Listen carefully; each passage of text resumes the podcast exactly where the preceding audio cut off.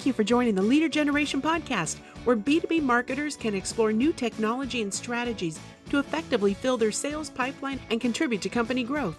Our host today is Tessa Burg, the Chief Technology Officer at Tenlo.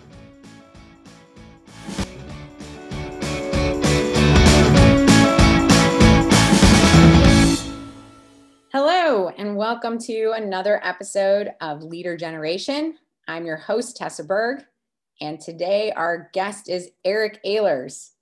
This is going to be a very interesting conversation because I think a lot of us as marketers are always looking for new tools, new ways to get closer to our customers.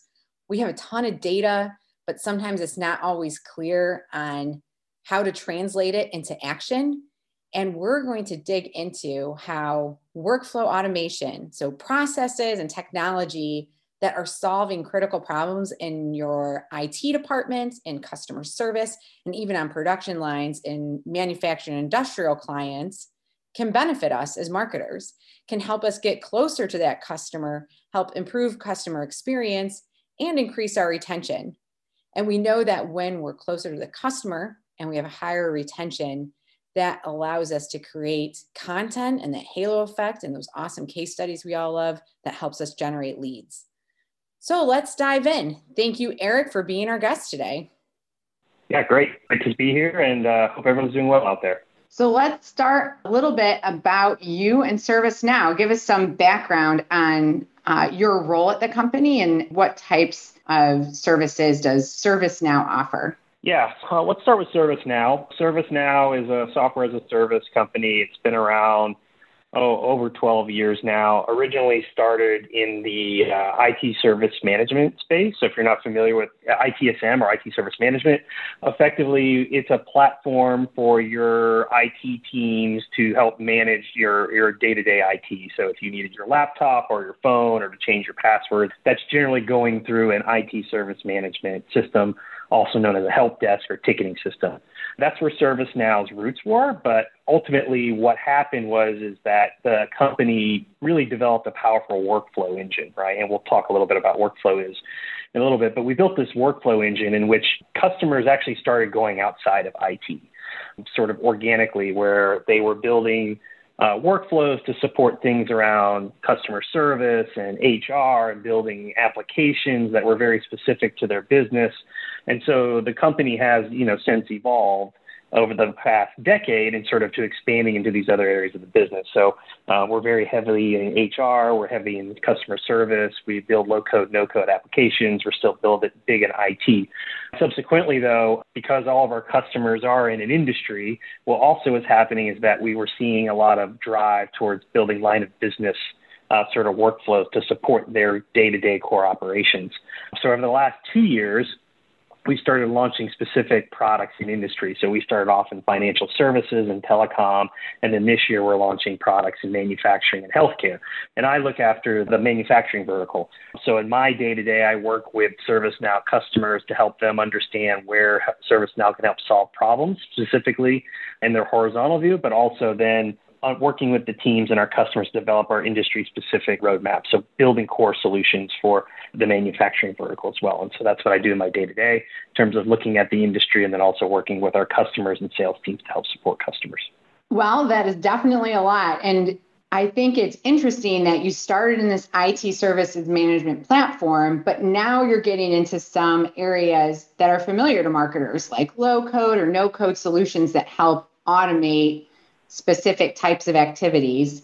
Tell us a little mm-hmm. bit about how workflow automation, whether it's the process or application of it, can be used or does benefit marketers. Yeah, so I think in this day and age, I, years ago, I was working with a company and he said sort of everyone is technically in the marketing department, right? So, you know, when you're in the marketing department, you're sort of seen as the, the sort of customer lens of things and you represent the customer, but really everyone is there supporting the customer. And the reality of business in this day and age is you can't work in silos, right? You've got to have the ability to connect all your different departments together and work seamlessly against those different work, work seamlessly with those departments. So your customer services has to be connected to your operations and things of that nature. And so everyone sort of represents from a marketing standpoint of that. And so workflow is really there to um, do a couple things. And so workflow is there to automate processes, right? There are things that we have to do every single day, right? And so you want to automate all those things throughout the day. You don't want to do redundant tasks. Like people find doing redundant work kind of boring. So there's like a lot of things you can do to automate that and make their work life better. But also then the ability to sort of take that workflow and create a system of action so that everyone is working in the same workspace, right? So you have complete visibility of what's going on across the entire company from customer service to your manufacturing to your supply chain, everything. So you have a very holistic view of what's going on.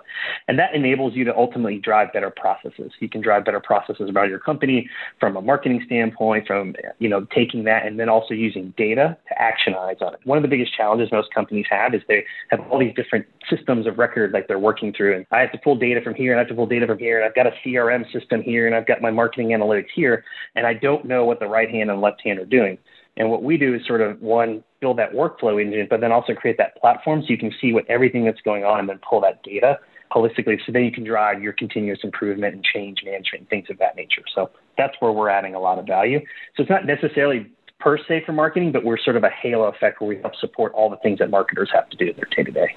Yeah, we talk a lot about you know, sales and marketing alignment, like making sure that there isn't a silo between the tools, the data, and the processes that sales teams use and marketers.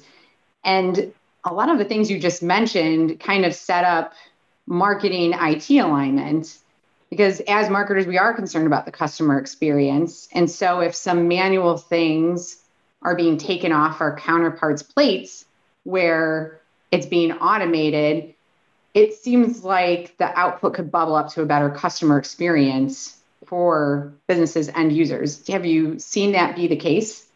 Yeah. So I think more and more companies nowadays are very much focused on the customer experience, right? And it's no longer as a marketer, it's traditionally was like, oh, here's my product. And if the product is really good, then the customer is happy. But nowadays, the shift has gone from I want to have a good experience with companies, right? And more and more companies, you know, we're a software as a subscription model.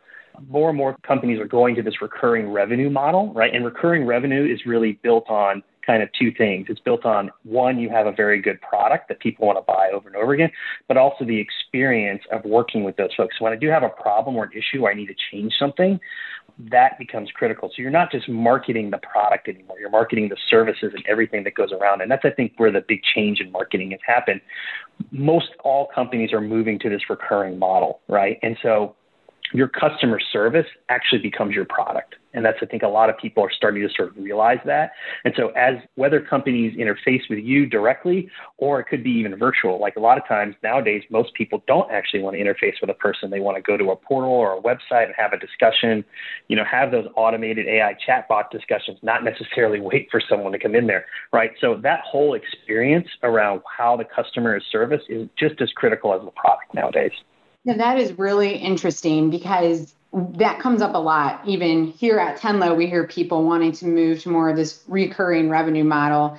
I'm not sure if they see that immediate connection to now your customer support and your expertise is really going to come front and center and be the thing that you productize. So if a business is thinking about this, they want to explore recurring revenue or a subscription model or you know they at least want to start automating different components of their process to have a better experience. How would i know as a business that i'm in need or workflow automation would benefit me and help me get to that place? Well i mean it's really going to be dependent. Every every sort of product is going to be be different. What i would say is that regardless of what you're going into, if you're looking to do a recurring revenue model, right, you've got to think through both how do you connect the product with the services in front of it, right?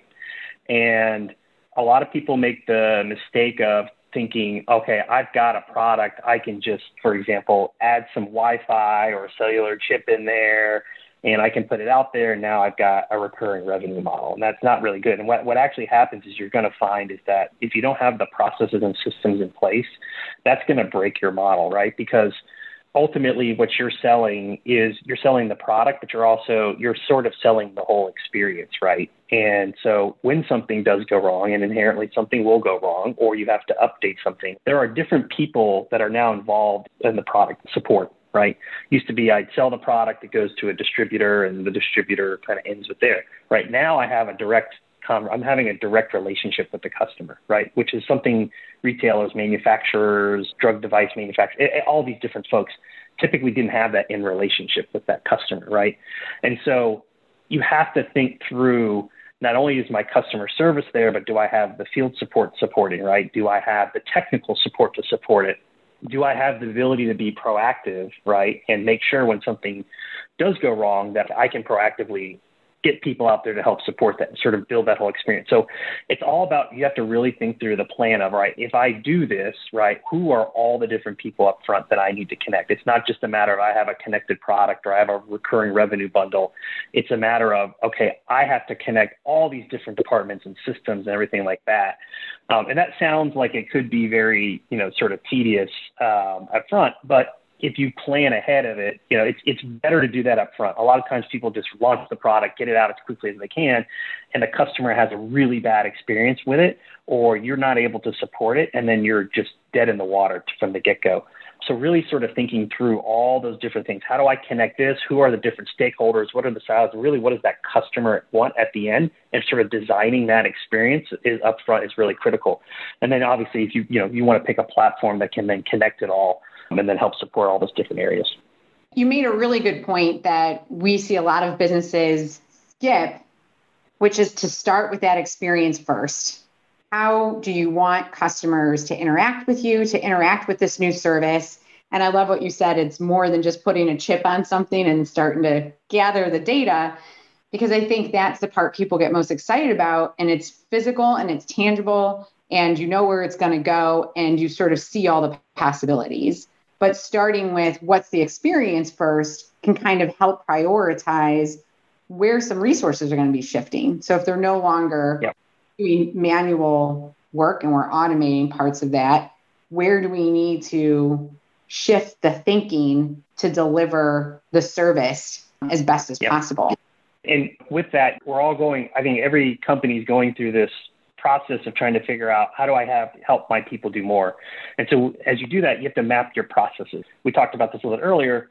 There's a lot of people doing a lot of redundant work and it's just sort of soul crushing. And a lot of these things can be automated. And people talk about, you know, automation is going to be the killer of the workforce. It's really not. Automation, if anything, is going to augment it so that, you know, what you want to do is actually shift your focus away from those redundant tasks and put people on people on doing work that's sort of problem solving and using human ingenuity.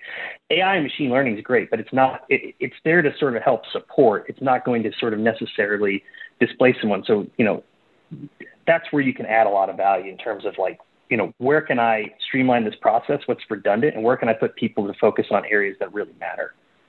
I'm so glad you brought that up because I think that's what makes AI scary to a lot of manufacturing and industrial. And I'm sure you hear that a lot.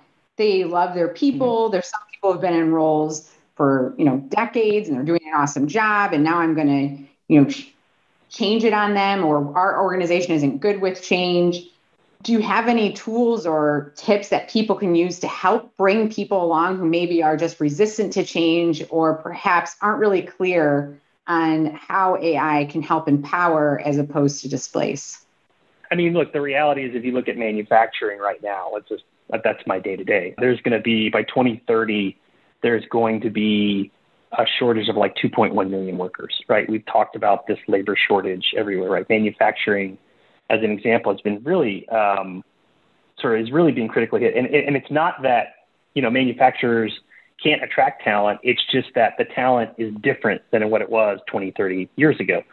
And you're no longer necessarily fixing things with a wrench but you're fixing things with a laptop, right? But you also have this challenge of a lot of legacy workers are now retiring. In fact, COVID, we've actually seen accelerate. A lot of baby boomers just ended up retiring overall.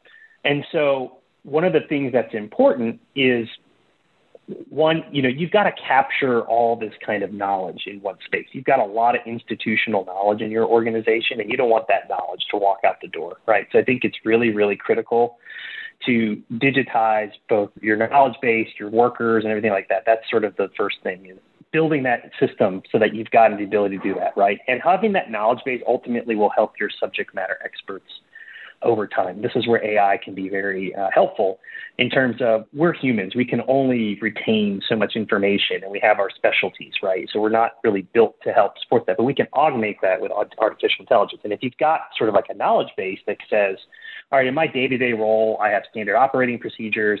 You know, I need to follow those standard operating procedures and, you know, I have to do these daily fixes and I can see things that are wrong or I have a case or I have an event or something I have to do this. AI can help service, service up. So as an example, I'm working at a machine, I get an error code. If I have a tablet with a knowledge base, I can pull that up and, you know, AI can say, well, in 90% of the time, this fix works on this machine, right? That's, you're still fixing the machine physically, right? Or you're changing something in the system. But AI just gets you there faster. So rather than sitting there trying to diagnose and diagnose, if you can aggregate all that information in one spot, it really helps people work. And that's just, you know, that's a manufacturing example. There's day to day things like a call center or any, you know, everyone needs this in their day to day. Like if you can sort of capture that knowledge in a singular place, then AI can help serve up the right fixes for you to sort of move on and do your job and be more productive. And so that's kind of where we're seeing is like AI is helping people be more productive. Again, it's like you don't want to carry binders anymore and you don't want to you don't have the ability to go run up to the library or do anything like that. This is where a sort of cloud and software helps in that it can help speed people to be more productive. Like, you know, back in the day, we would go write a term paper, we'd go to the library and we'd spend hours and hours and hours there. Now I can pick it up, look through that, and that drive it there. So these are the kind of things that like it's augmenting and helping people. And so that's the way to think of that. And, and you know, machine learning is another one, right? That's to help you see the patterns, right? People can see the patterns sometimes you've got these brilliant people that can just sort of see the patterns and go from there. But oftentimes those patterns are underneath things, and you've got to sort of aggregate all these different things together. And so if you want to make changes or fixes and do things in your organization, you can drive things with that using machine learning to help you see the patterns and then using that human ingenuity to then actually fix it. Machine learning is just going to give you the information, but it's going to help you aggregate the information. And so that's the way to think of AI and machine learning together is it's a way to augment there and help you be better to help drive your day-to-day outcomes drive your business better. That definitely saves a lot of time. So instead of hunting for all the information and kind of aggregating and pulling it together yourself, pulling the patterns forward and then getting recommendations allows businesses to do more with less resources. You've only got a finite number of subject matter experts, usually in some one mm-hmm. company, right? And in the old way of working, if something happens, you would put that person on a plane. They'd have to fly six hours. They'd have to go someplace. Then they get in there, you know, and it's like you waste 12, you know, 12, 20, 24 hours to get a fix, right? B2B marketers often ask Should I focus on content strategy or SEO to improve lead generation? It's a trick question because the answer is both. When you combine content and SEO together, you can increase online visibility and capture high quality leads. To get started, read How to Get More Value from Your Content with SEO. Download the guide under resources at tenlo.com. And now back to our show. The better way to do things now is to take those SMEs and give them the tools that sort of can help allow them to aggregate all that information so people don't always have to get on a plane. Either people can self serve and find it themselves, or they can quickly collaborate with these SMEs to do their work better. That's awesome. So let's take a step back and talk about IoT, which might be a part of the equation of getting some of that data into the system. When you guys engage with a client, do they already have a plan for IoT or they already have data that they're collecting, they just don't know what to do with it? Or is there help or resources where someone can kind of find opportunities like, hey, in my manufacturing process, here's where IoT or collecting this type of data through a device might help me improve or might help me get more out of machine learning and AI?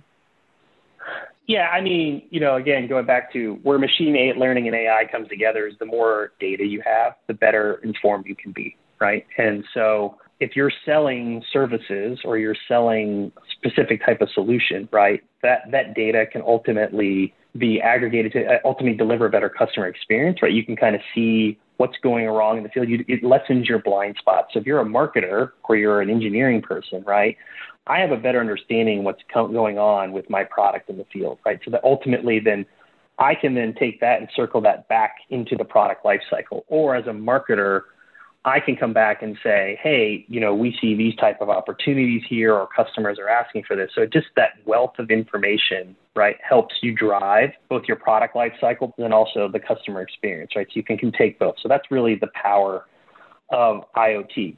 And once you have that sort of system, those, those systems in place, um, you know, you can you can then you know take that machine learning and that AI that ultimately that ultimately drives. You're aggregating that data, looking at the looking at the patterns, you know, uh, automatic uh, automating things proactively, right? Nobody wants to call up and ask for a fix anymore. It's like, hey, look, if something's going to break now, I want the truck out here. I don't even want to call. I just want someone to come out here and fix it. I don't want to have those conversations, right? And so again, that's another opportunity within marketers to say, all right, you know, building these platforms, like no longer again going back to the product discussion. It's let's build the product, but then also what is that experience ultimately? And AI and machine learning then helps then support that. It helps create the better experience. You can be more proactive. You can service things better, but also then you can take the data from all that information and really build better products from it, build better experiences for your customers, and sort of continue to fine tune that over time. So that's sort of where all the opportunity is with marketers and manufacturers and kind of how that's sort of aggregating together.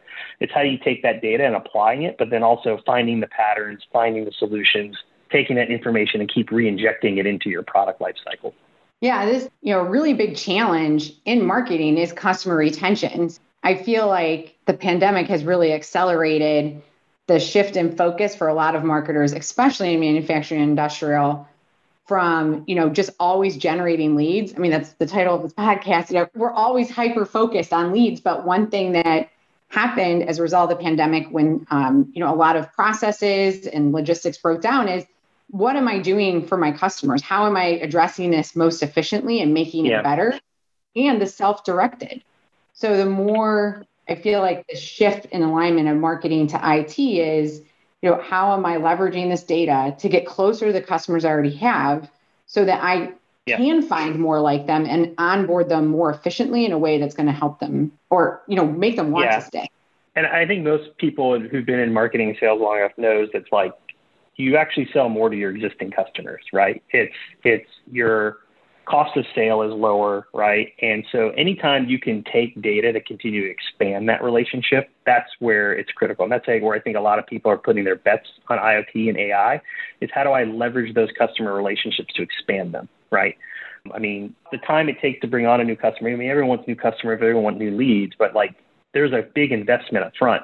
If you can service those existing customers and expand those relationships, your revenue and your margins way higher, right? So that's sort of where the why everyone's going into recurring revenue and trying to figure that out. But then also it's like, how do I expand those relationships? And you do that by looking at the data, but then also understanding from that experience standpoint, if that customer is having a good experience, they're going to stay with you, right? And they're going to open up their wallet more and more to help to work with you. Yes. Another thing that comes up in marketing all the time, uh, regardless of where we're working the customer journey, is the metrics. So if I, you know, started looking at um, leveraging workflow automation in the company, what are some of the metrics that bubble up as yes, this automated flow or this use of machine learning AI has been successful and had the impact that we've wanted it to have on our business? It's pretty broad, but one, obviously, you know, we look at we, we're very focused on customer service. So how are we helping customers drive better NPS, right? So if you've got workflow automating that back end, making it easy for customers to sort of work with you, giving them the answers that they, need, that's ultimately is going to help you drive better net promoter score, right? So that's it from a, a sort of customer service standpoint.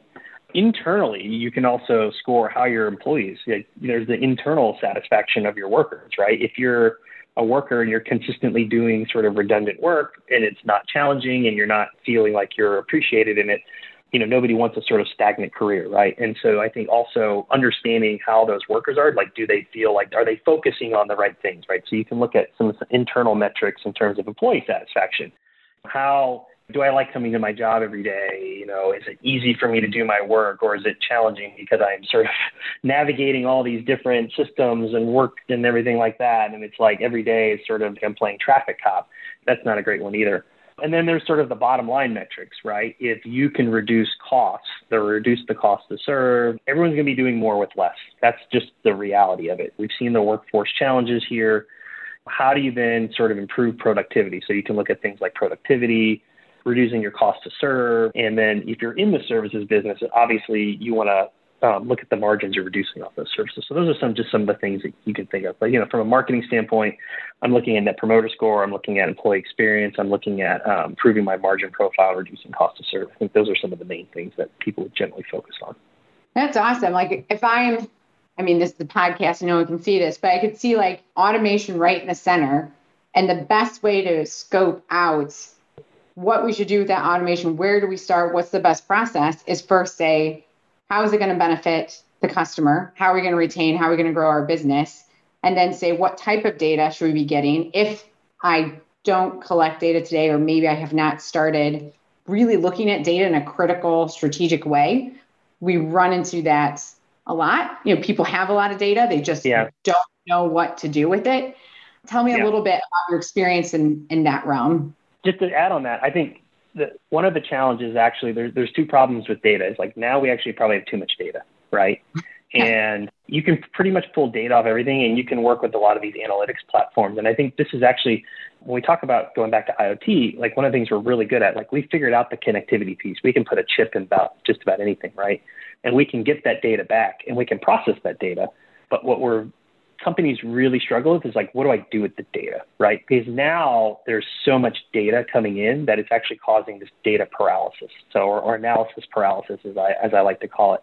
So it's like I have so much information, I don't know what to do with it. And again, this is where kind of AI and machine learning can help. It's helped me pull out the big trends that I need to do and understand about that and help me then drive action around that because data without action is kind of worthless. It's just a rock sitting on the ground.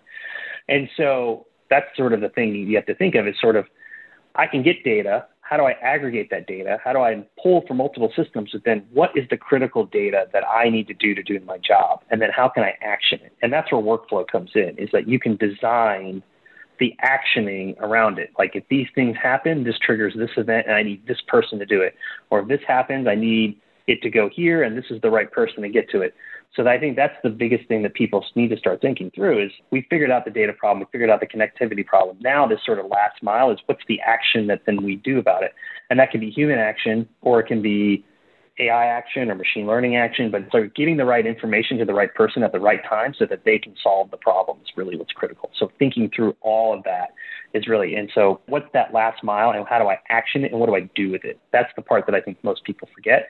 And that's really the most important part about it. Yeah, I love that exercise. If I have a bunch of actions and activities that I've come up with, how would you recommend I would go about prioritizing those things? I'm like, I want to do all of this you got to prioritize. Yeah, there's no way. And again, this is where technology can help you, right? You need to sort of figure out a criticality and a scoring thing, right? And it, like we do this in our house every day, right? We've got things going on in our house. I've got to fix these things. Hanging a picture on the wall versus my sink is overflowing, right? We have to prioritize based on those kind of things. And the same goes into business, right? Yeah, you want to get to all of them eventually, but it's really creating that sort of scoreboard of understanding what's a critical what's a critical need versus what's a nice to have right?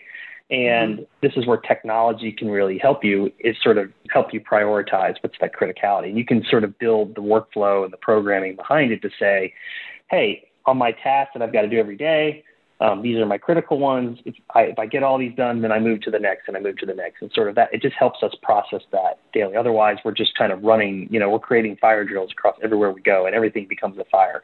In reality, everything's not a fire, right? Some things can just, you know, take the time. You can work to it and you can get to it eventually.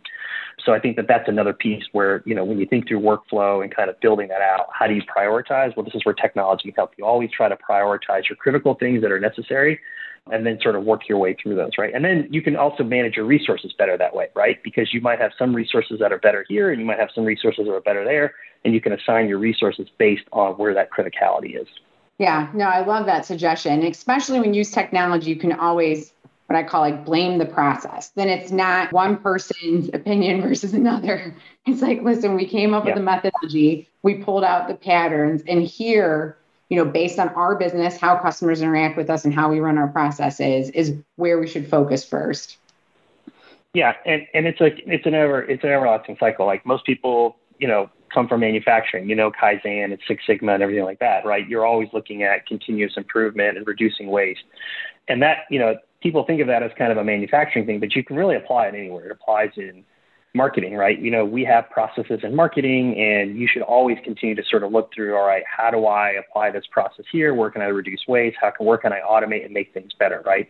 And so, you know, people invest in their marketing stack to do this. That's why we have marketing automation tools and CRM tools and things of that nature, right? So, thinking through that whole part of it is is is critical, right? And so, you know, again, uh, you know, you can workflow just about anything. It's just a matter of taking the time to map it, but also understanding it, it's a never ending process. You're always going to come back and fine tune and fine tune and fine tune. Well, that is all the time that we have. I think this is a huge opportunity for marketers who are interested in improving their customer retention and especially starting to shift into marketing IT alignment in order to improve that experience through all the metrics you said. I think also retaining employees and retaining people with that institutional knowledge and giving them new opportunities is really exciting. Eric, if people wanted to get a hold of you, how can they reach you? Yeah, you can look me up on my LinkedIn profile. Like that, happy to connect with anyone on LinkedIn. Or I will have a blog as well, and we can provide that link to podcast here. So we'll have that out here in a couple weeks. Awesome, that is fantastic. Well, thanks so much uh, for joining us. And if you want to check out more about ServiceNow, it's servicenow.com.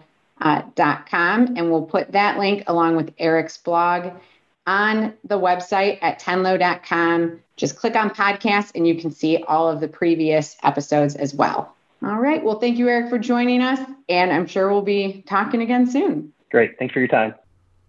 You've been listening to another episode of Leader Generation by Tenlo Radio. Be sure to subscribe on tenloradio.com.